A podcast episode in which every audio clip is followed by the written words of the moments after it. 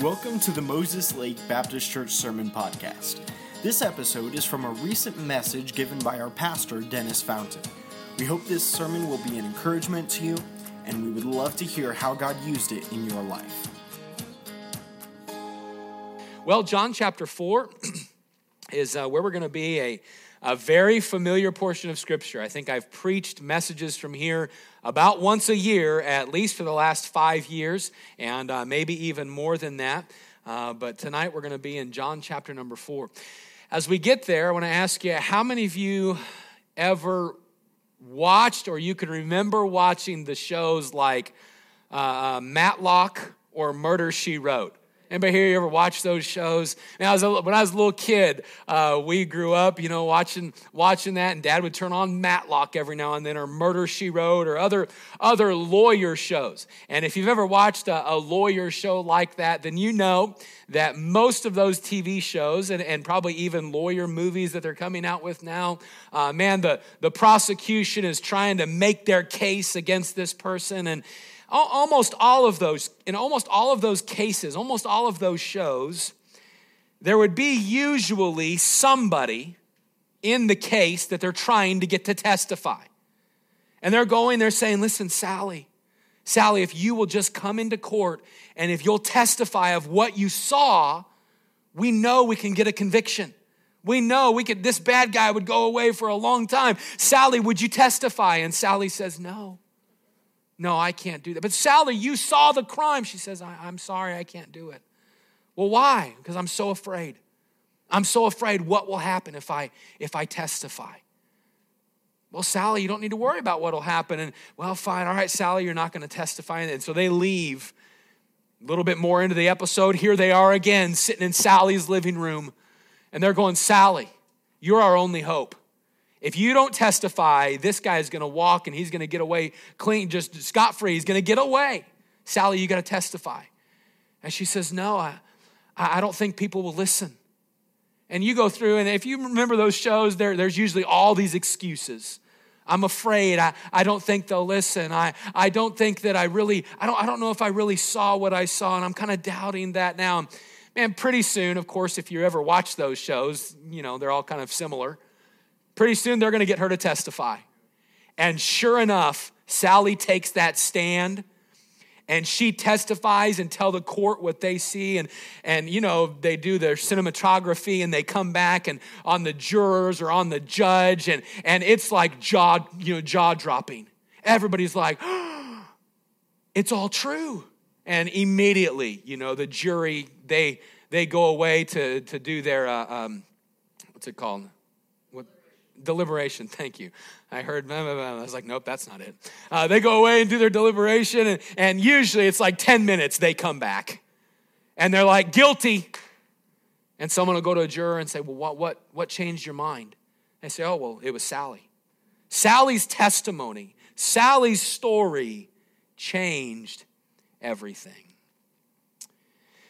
In all of those cases, and all of those shows, and still even to this day, probably movies that come out and shows that come out with lawyers, it's usually the, the testimony or the story of one person that changes the outcome of everything. As you come to John chapter number four, we're going to find a, a very familiar story of one person.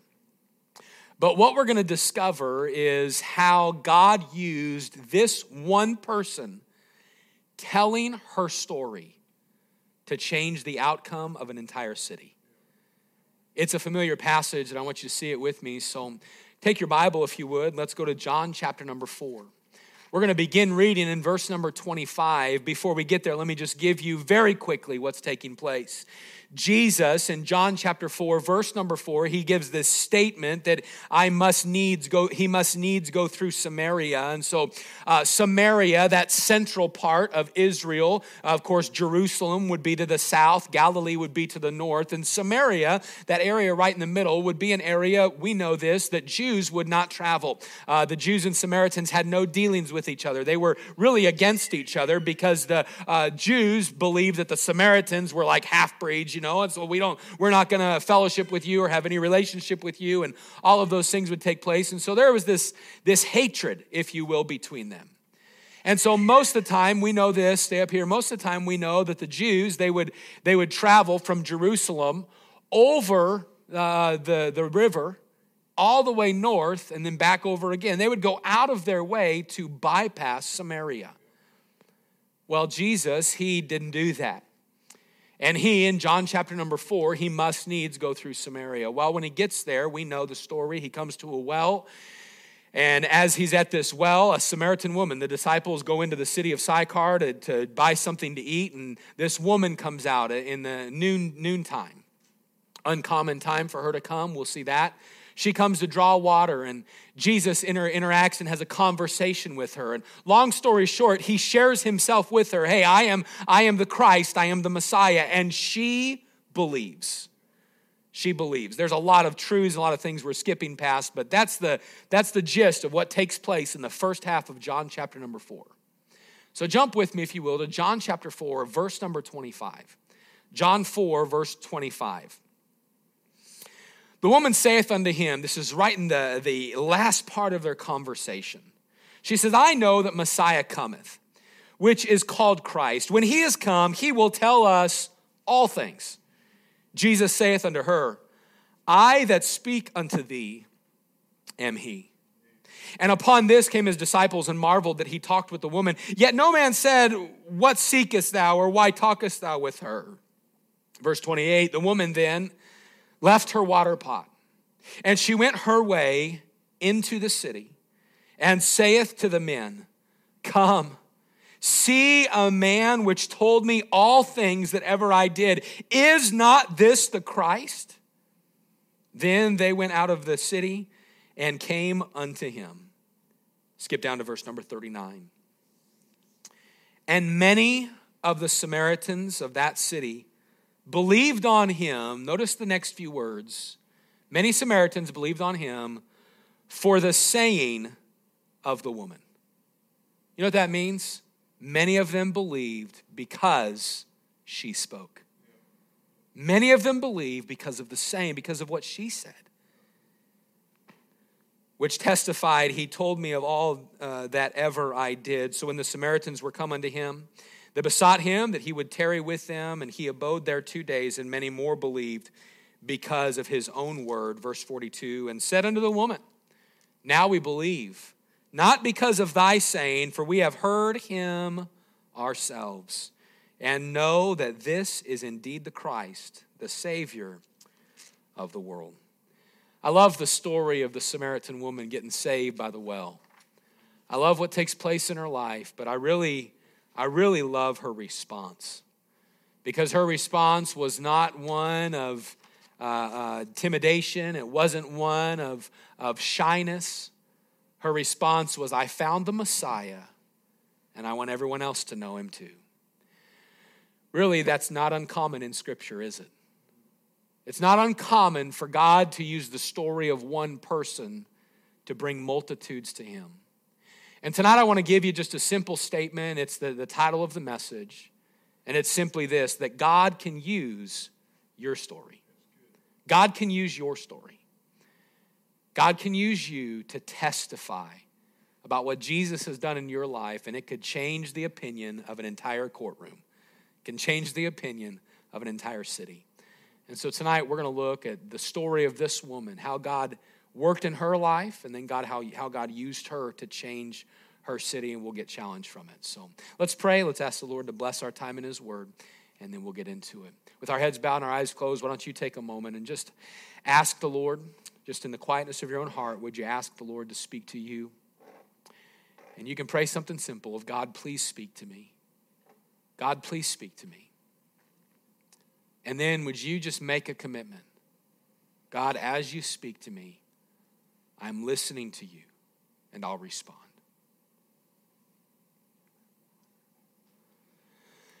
Dear Lord, I come before you and thank you for the Word of God. Thank you for how you use it in our lives. Thank you, Father, for wanting to transform us through your Spirit, with your Spirit, through the power of your Word. And so, God, I pray that you would just help us as we go through the service tonight.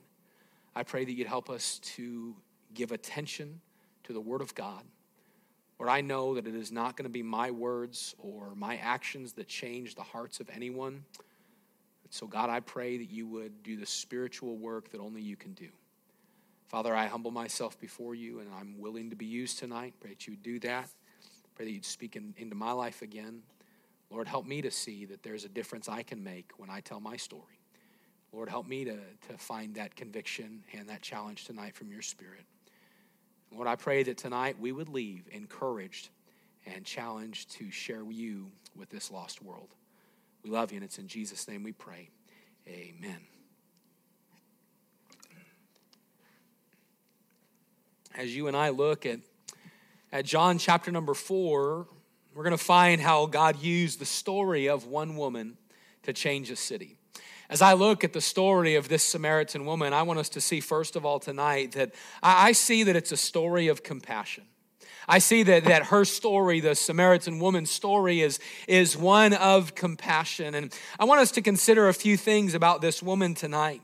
I want us, first of all, to see that her story is, or that, that she is a woman of Samaria. She's a woman of Samaria. Now, again, what I said a moment ago, just in the dealings of Jews and Samaritans, we know that they didn't they didn't deal together. They they weren't it wasn't common that they would be they would be together, but we know that she's a, a woman of Samaria, and she even asks the question. Jesus asks her for water, and, and notice her response, verse number nine. Here's what she says: How is it that thou, being a Jew, askest drink of me, which a, which am a woman of Samaria? For the Jews have no dealings with the Samaritans. That, staple, eh, that statement, in and of itself, shows us the, the understanding that both of these groups had. And so, this woman, she's just a woman of Samaria. She's a woman that most Jews would absolutely despise. Not only is she a woman of Samaria, but she's a woman of immorality. This woman of she's a, woman of immorality. Her lifestyle was immoral.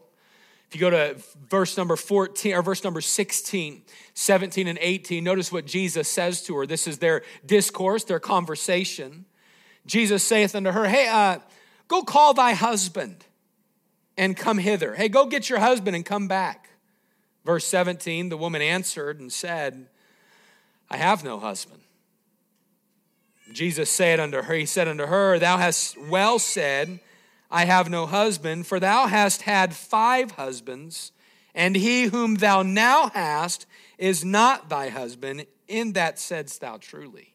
So here's Jesus speaking to her, and he says, Hey, listen, uh, go get your husband. She says, I don't have a husband. He says, You speak truth. You've had five husbands, and the man you're living with now, you never even married. Hey, you've been involved in six relationships. Now, uh, in, in our day and age, culturally speaking, most people don't see a lot of problems with that. All right. But in that day and age, and biblically speaking, that's an immoral lifestyle. That it's immorality. And so here's this woman that Jesus is speaking to and, and, and talking with. Number one, she's a Samaritan. She has that against her. Number two, she's a woman of immorality. Number three, she's a woman of shame. She's a complete woman of shame. You say, Pastor, where do we see shame in the story? Well, the shame is found in verse 6 and verse 7. Notice John chapter 4, verse 6 and verse 7. Here's what we read. Now, Jacob's well was there. Jesus, therefore, being wearied with his journey, sat thus on the well, and it was about the sixth hour. And there cometh a woman of Samaria to draw water. Some of us, we would read this and say, I don't really see shame in that verse. She's coming out to draw water at noon. It'd be one of the hottest times in the day, and it would be very uncommon for anyone to come draw water at that time, but especially a woman to come alone. That would culturally, that was unheard of. Most of the time, those ladies, and we know this, I've talked about it before, they would go as a group to draw water, and they would go usually first thing in the morning, six or seven, um, even eight o'clock in the morning. But they would go early in the morning when it's still a little cool out, and they'd be able to go together for some safety reasons, so they wouldn't have to uh, get mugged or encounter strangers on the street, on the road, or anything like that. So they would always go out together. Well, she's coming out alone. You want to know why she's coming out alone? Because she's a woman of shame Because of her lifestyle, she lived in shame. She lived in such a way where people weren't wanting to be around her. I believe it would be safe to say that this woman, she probably, probably humanly speaking, relationship speaking, she was probably a, an unloved person. She's probably an unloved person. I've used the illustration many times before, and I think it very appropriate when we talk about love.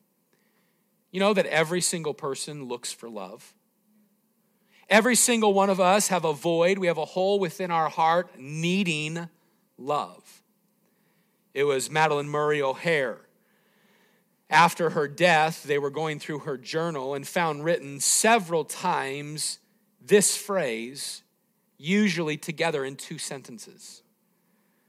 Madalyn Murray O'Hair, of course, one who was very much against Christianity and, and all of that. You can go do some research if you want to know more about her. But here's what she said Will somebody somewhere please love me? Will somebody somewhere please love me? That's, a, that's at the core of who we are. We need love. Every single person. And I look, this woman of Samaria, she was no different. She needed love. And if you remember just a second ago, I said I call her story a story of compassion. Here's why because Jesus, he didn't look and see a immorality, he didn't look and see her shame, he didn't look and see where she was from. Jesus looked and he saw a lost sheep who needed him he looked, and if you understand it today, Jesus must needs go through Samaria, and the reason is because of his love. Jesus showed up because of love. He showed up because, as he said in John 19, verse 10, the Son of Man has come to seek and to save that which was lost. For God so loved the world that he gave his only begotten Son. Listen, there is love oozing from this story. Because while you and I would look at it and we would say, oh, the Samaritans and Jews, they shouldn't have been together. Oh, her lifestyle, for no doubt she was uh, hated by people and she lived in shame. And, and I can't believe the immorality that she would have in her life. And we would look and probably condemn her. Jesus said, I must needs go through Samaria because I don't see a story of shame. I see a story filled with compassion, my compassion for her. I absolutely love her. And so I'm going to Samaria. What a story.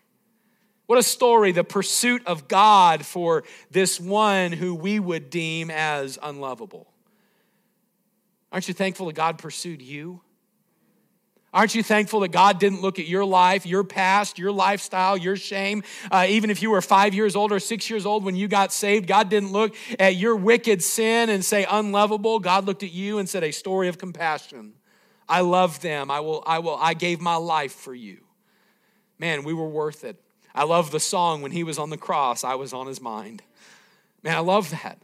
I love that thought. Why? It's a story of love, it's a story of compassion. And I look and I want us to be reminded today that you and I, just like this woman, we don't deserve God's love. And yet, God looks at our life and He doesn't see a story of your past or of your life or of your shame. He sees a story of His love for you, a story of compassion. We see tonight a story of compassion for this lady, this Samaritan woman, but I also want us to see that it's a story of change. It's a story of change. Notice what takes place in verse number 28. Verse number 28, it's an awesome verse because it, it almost seems like it just kind of clicked for her.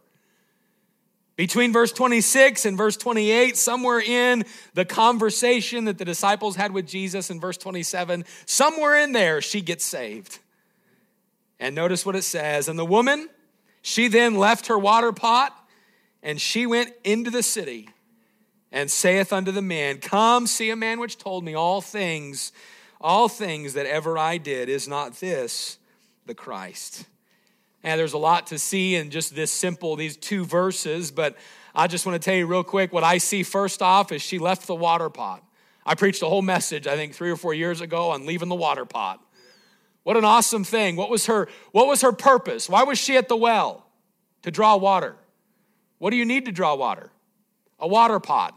Yeah, good job, Veronica. You passed. Uh, uh, she's there to draw water. She needs it. She needs the water pot to get the water. And you know what she does? She drops it.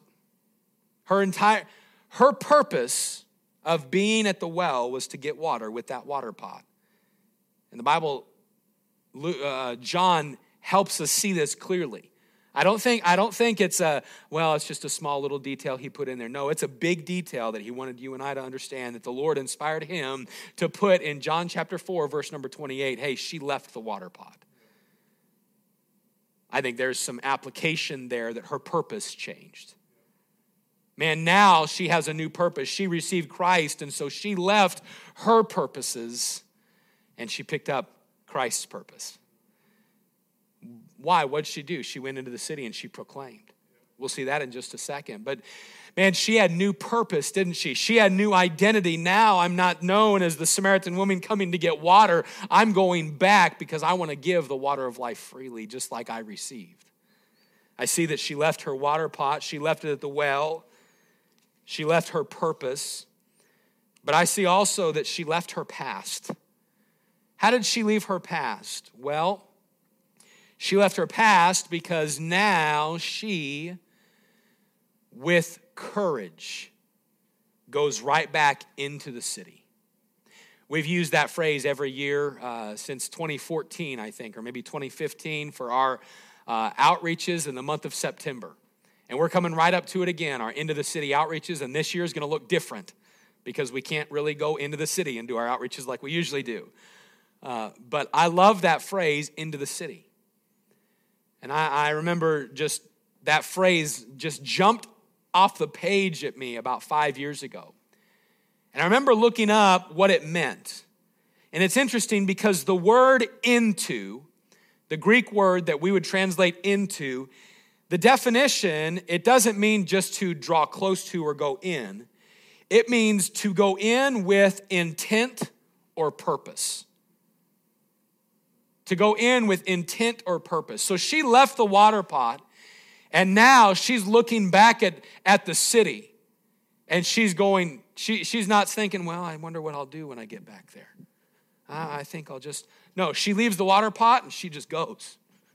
Man, she's like a man at a mall. How many of you men like to shop? Don't raise your hand. You think about shopping most men, my dad would say this, most men are, are military when it comes to shopping, except for him, because he likes to shop. Most men, you know what you do? You get to the store, you know what you're getting, you go in, you get it, and you come out. You're just determined. That's how I see her going to the city. She's not thinking, what am I going to do when I get there? No, the phrase she's going into the city is she with determination, with intent, and with purpose. You know, I see that as she's saying, Hey, I don't care who I was. See, it used to be she probably didn't want people around her. It used to be she had that shame. Now she's saying, I don't care who I was, I'm made new. I'm going with purpose into the city. And I see Man, what a wonderful picture it is of the change that Jesus makes in your life and my life. That when we trust Him, no longer uh, do we live with that, uh, that fear. But now I have courage. Why? Because He's changed me. She leaves with a new purpose. She left her past, but then also I see she had new priorities. The, now she has this priority of speaking to people. She gets right in the city and she doesn't go home first. She doesn't take the water pot home first. She doesn't do anything. No, she goes right into the city, and the Bible tells us in verse number 29 that she speaks up boldly Hey, come see a man that told me everything that I ever did. Is not this the Christ? And she now has this new priority of telling people about Jesus Christ. And that's, that's what she's doing. She gives her story to tell people about Christ. Man, what a, what a testimony of the change that God can make. I see that this woman, her story is a story of compassion, but it's a story of, it's, a, it's also a story of change. But then lastly tonight, it's a story that was communicated. It's a story communicated. Because what I see when she comes in verse number 29, she boldly proclaims. I don't think that, that John would write in here that she went into the city and, and she whispered. I don't think it would say, Miss Anita, that she went in and she was like, hey, excuse me, excuse me. I just, can I tell you something real quick? I don't think she did that. I think she came in and with boldness, I think she's running to everybody. She's excited. Hey, hey, come see somebody. Come see a man that told me everything. I hey, hey, did you meet? Have you met him? Did you know that is not this the Christ? And she's going person to person with this new filled, this, this newfound excitement, understanding. Listen, I was lost, but now I'm saved. I was blind, but now I see. I mean, she probably has just like everybody else that we see in Scripture, some excitement about her when she trusted Christ. She got excited. Somebody else needs to know the hope that I'm feeling right now now. Man, what an amazing testimony of the change that the love of Jesus can make. And, and, and that's not uncommon in Scripture. It's not uncommon in Scripture to see people do that. Uh, man, when people got saved in the Word of God, what they do? They wanted to tell somebody. And we'll see more in a second, but look with me at the result of her telling. Look at verse number 30 or verse 29. When she says, Come see a man which told me all the things ever I did, is not this the Christ? Verse 30 says this Then then they went out of the city and came unto him. Man, you know what happened? People listened. People listened to her. While they're traveling out there, Jesus would have a conversation with his, with his disciples. The famous verse of uh, uh verse number 35 say unto you i say unto you lift up your eyes and look on the fields for they are white already unto harvest and jesus helping them see missions. But uh, i believe that when they looked up in that in that moment i think as they look out you know i think they saw? I think they saw that samaritan woman in front of a whole group of people walking right back out What'd they do? They came out, and the scripture tells us in verse 39 through 42, what we read a moment ago, some amazing portions of scripture. It says, Many of the Samaritans of that city, they believed on him. Why'd they believe? For or because, that word for means because, because of the saying of the woman. You know what this means? This means that people believed even before they got to Christ. That, that's that phrase. They believed even before they got to him. It was simply her testimony that affected their heart and caused them to see the change in her is something I desire. He's the Messiah, and I haven't even met him yet. They settled in their, in their they settled it within their heart to know that this is the Christ, and many of them believed because of the saying of the woman, which testified, He told me all that ever I did. So, when the Samaritans were come unto him, now they get there. Those who had already believed, they besought him, they begged him, Hey, why don't you tarry here for a few days? Abode here for two days. And Jesus did, and the scripture tells us what else took place. What else took place? It says, Many more believed because now, because of his own word. And they said to the woman, Hey, now we believe not because of thy saying, for we have heard him ourselves and know that this is indeed the Christ, the Savior of the world. Now they're saying, hey, you brought us to him. We, we believed then, but when we met him face to face, hey, now, now we believe because we've met him personally. I love this thought that this woman, she didn't go back and, and use some great doctrinal theology. She didn't go and begin to recite the book of Deuteronomy and uh, use the prophets to point out, like Peter did with the Ethiopian eunuch, to point out to Jesus. She didn't do any of that. You know what she did? She told her story. That's all she did. Go look, go look again, verse 29. Hey, come see a man that told me everything I ever did. Is not this the Christ? She's saying, Hey, I went, uh, I was out there and he told me everything that I did, and I believe that he is Christ, the Savior of the world. I believe it's him. She just told her experience. She just told what happened to her. And because of her simple story, because of her simple testimony, almost an entire town received Jesus as Savior. Power of one story. Sally's story and Matlock, it could change the courtroom's opinion.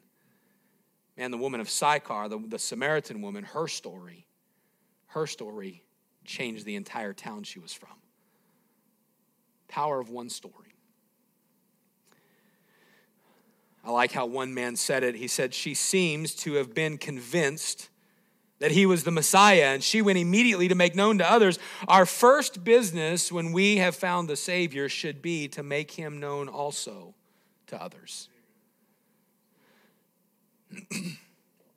you see, her mind was not filled with her priorities and her purpose. No, her mind was, I need to give him to somebody else. She didn't leave the water pot in negligence. She actually left it in responsibility. She left her purpose. Now I have a responsibility. I, I got to tell somebody else. I mentioned it a moment ago, but we see it, see it time and time again. All throughout Scripture, when people trust Jesus as Savior, they want to go tell others. Andrew and Philip, when they found Christ, they brought others to him. Levi, Matthew, the publican, he, being called by Christ, made a feast for Christ and then invited many other publicans and sinners to sit down in order to meet Christ. Paul, when he was converted, he expresses a great concern for his brethren and kinsmen according to the flesh. The wise men, they met Jesus, the, the, they left the baby Jesus, and they told others about him. The blind that were healed, they would leave and tell others. The possessed that were set free, the lepers that were healed. Listen, time and time and time and time again, people who met Jesus, they wanted someone else to meet him. And they used their story. I think about the blind man. You remember the blind man, blind Bartimaeus? And he got called before the before the, the, the Sanhedrin, the Pharisees there, and they said, Hey, uh, tell us what happened to you. And his, his famous statement that got turned into tons of songs whether this man was a sinner, I don't know, but one thing I know is I was blind and now I see. You know what he did? He just recounted his story. That's all he did. His parents said, uh, Yeah, he was born blind. They said, Well, who did this? And they said, Well, ask him. They went and asked him a second time. Hey, who did that? He said, Listen, I already told you, Jesus, the teacher from Nazareth, he's the one that did it. Well, he's a sinner. He couldn't do it. Okay, you can say he's a sinner, but I just know what he did in my life. I just know the change that he's made in me. And what I want to simply bring to our attention tonight, whether we're in person or whether we're online, I want to bring out the simple truth that your story could change someone's eternal destination. And I was talking with a pastor friend this afternoon, and he said, Dennis, you know what I feel like is happening? He said, I feel like that uh, the, the devil has just attacked Christianity in such a way that most believers, number one, they're fearful to meet, and number two, they're fearful of telling others about him. And what are the two commandments listed in Scripture by Jesus? Love God and love people. Love God and love your neighbor as yourself. And going to church is always a way of just showing that I love the Lord. And what's the devil doing? He's attacking it. There's a lot of people just, ne- just neglecting it. And then everybody's afraid of talking. Have you noticed that? Have you noticed how when you go out and about, now it's not, hey, how you doing to just strangers? I don't know about you, but I've always been like that. Now people avoid you like, avoid you like you have COVID because they're assuming you do. You know, I can't talk to them. I can't, no, I can't. Eye contact, it spreads through eye contact. We got totally off the subject, but I'm going here. We got on the plane coming back from one of our trips uh, this last week, and I'm not lying. A guy got on the plane with it wasn't a ma- it wasn't just a mask. It was like a tent. But it was really big, and then on top of that, he had uh, he had snowboarding goggles, Rob, snowboarding goggles. And then he had these huge, like, headphone earmuff things. I was like, dude's gonna have a really hard time passing through TSA. You know, because they always say, well, could you at least take the mask down so I can see you, you know? It's like, sir, and one hour later, he's undone, you know, and then he has to put it back on. You know what I, you know what I honestly thought? I thought, man, everybody's just living in fear. But the sad thing is, there's a lot of Christians who are afraid, not about getting, uh, I'm not going to preach the message I preached a few weeks ago about COVID, but I'm not talking about people who are afraid and not being cautious and all that. I'm talking about people who are just afraid to initiate a small conversation about the Lord. And the devil loves that. He loves that believers are fearful about speaking out. Why? Because when I got saved and when you got saved, it should have been on our heart. I just want other people to know. And can I tell you this evening that you don't have to have a, a lot of degrees? As a matter of fact, you actually don't have to have any degrees. You don't have to be a Sunday school teacher. You don't have to be a, a pastor. You don't have to have a Bible college experience. You don't have to know all the theological discussions and debates and answers. You don't have to have 250 verses memorized. You know what you need to do? Just tell somebody your story. That's all it takes. Just tell someone your story. I love the spirit of the disciples in Acts chapter 4 and verse number 20. We cannot but speak the things which we have seen and heard. Hey, I'm not going to tell you something that happened to somebody else. Was going to tell you what happened to me. I was blind, but now I see. Hey, we can't, we can't tell you about everything else, but we're just going to speak the things that we have seen and that we have heard. I just want to tell us tonight and help us understand that your story and my story, it can make a difference. But often we're like Sally. I don't want to testify because I'm afraid. I don't want to testify because I don't know what people will do. I don't want to testify because they might not listen to me. I don't want to testify because they'll think I'm crazy. I don't want to tell my story because I don't know what will happen. I love the courage of this woman. She didn't know what was going to happen, but she still told her story. Can I just tell you tonight that He wants you to tell your story? We're going to come into our into the city outreaches, and this year, I said it a moment ago, it's going to be different. We, we, we're trying to think creatively about ways to reach into our community post COVID and all of this stuff. But one of the ways that was brought up in staff meeting the other day was simply this hey, let's encourage people to just tell their story. Share your testimony on Facebook, share your testimony on your social media. Go out to coffee with a friend and just tell them your story. I'm not telling you because I'm trying to make you believe. I'm just, I just want you to know what happened to me. I met Jesus. He's changed my life. I'd love for you to meet him too. He wants you to tell your story. So here's my question for us tonight What excuses are we giving? Because I guarantee our excuse is not as powerful as his spirit working through your story. I close with one statement one man made about this woman he said, When you consider how little spiritual truth this woman knew, her zeal and witness put us to shame. But God used her simple testimony, and many of the people came out to the well to meet Jesus. Certainly, she was the least likely prospect for salvation, and yet God used her to win almost an entire village. I love the story of the woman at the well. I see it tonight as it's a story of compassion. In spite of who she was, the Lord loved her. It's a story of change. Man, she got saved and it literally changed her from the inside out.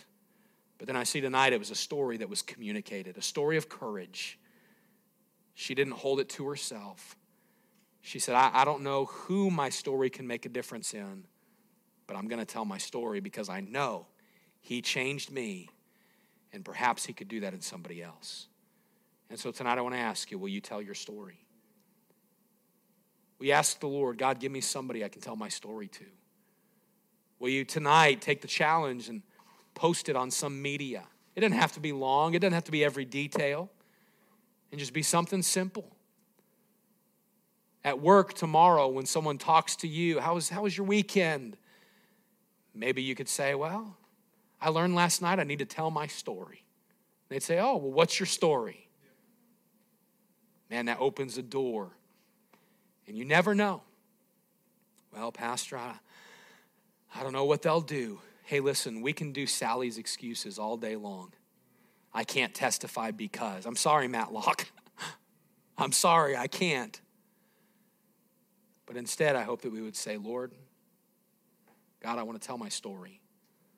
I don't know how you'll use it. I don't, I don't know if anybody will trust you. I don't know if a whole town will get saved. But because you instructed me in Scripture to tell people about you, I'm going to use my story to tell people about my Savior. I hope you'd make that decision tonight. With our heads bowed and our eyes closed, let's ask God God, would you help us to tell our story?